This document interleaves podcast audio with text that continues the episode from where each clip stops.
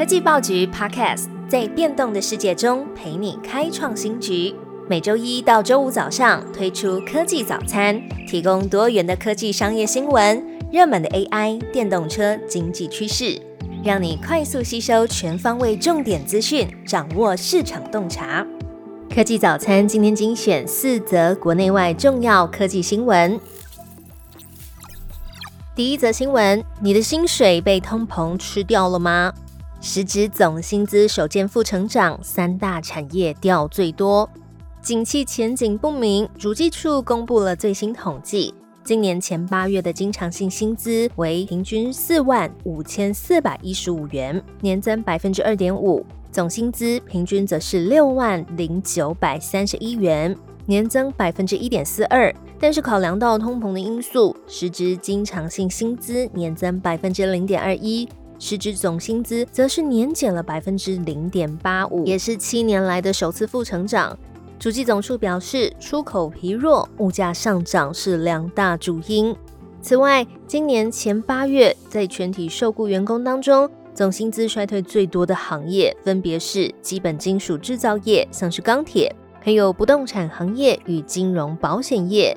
而在疫情的时候，受创严重的服务业则是已经翻转，总薪资比去年同期增加的还有住宿业、零售业、旅行相关服务业，还有餐饮业。接着关注到黄仁勋再度来到台湾，与红海电动车有合作空间。NVIDIA 执行长黄仁勋事隔五个月再度来到台湾了。这几天现身台北的夜市街头，与民众亲切合影。市场传出，黄仁勋这一次是为了替红海的科技日站台。台经院产经资料库研究员暨总监刘佩珍也认为，双方的合作主要是以伺服器为主。不过，随着红海大力的发展电动车，NVIDIA 跟红海在电动车的领域也有合作空间。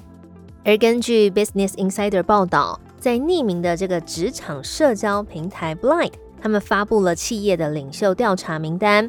NVIDIA 执行长黄仁勋获得了百分之九十六的员工支持度。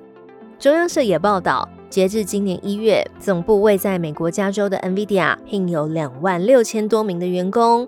随着 AI 的前景看俏，NVIDIA 今年的营收和股价都飙升到历史新高。也可能增强了员工对黄仁勋领导才能的信心。接下来听听另外一位科技领袖的发言。张忠谋表示，其他国家崛起，台积电面临更严峻挑战。台积电创办人张忠谋表示，台积电将面临更激烈的竞争，因为 Intel 等竞争对手都在利用地缘政治打败台积电。张忠谋在上周台积电的运动会再次提到，全球都在布局半导体供应链的在地化。至于哪个国家比较有机会成功呢？张忠谋表示，日本和新加坡都处于有利的地位，只是新加坡资源相对少，而日本尤其是九州的土地和水电等资源都相当的充裕，而且日本也是工作文化很好的地方。张忠谋也被问到，到时候还有哪些国家会崛起呢？他表示，也许是印度、越南或是印尼。但是他也抛出了一个耐人寻味的回答，他表示，谁知道呢？今天最后一则新闻，AI 的检测工具可能会造成第二级假资讯，用户要格外小心。以色列和巴勒斯坦的冲突正在延烧。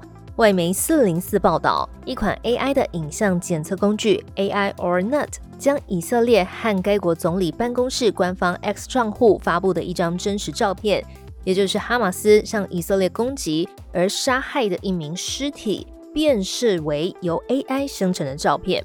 而随后呢，这张照片是由 AI 生成的说法也在 X 平台来广传。并且被用来批评以色列的官方正在传播 AI 的错误讯息。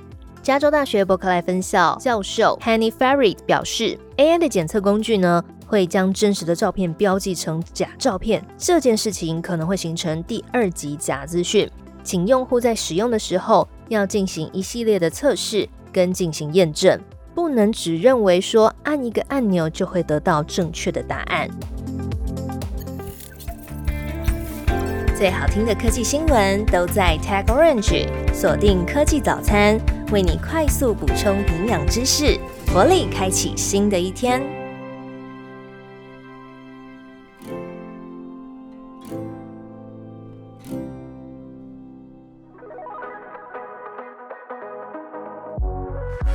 TechOrange 科技报局提供各式各样关于科技创新、国际产业的热腾腾情报。现在就订阅以下频道，在 Facebook 讨论热门话题，从 YouTube 看精华报道，让 Line App 送最新趋势给你。到 LinkedIn 关注科技社群，听 Podcast 了解决策者的思考，最多元的科技观点就在科技报局。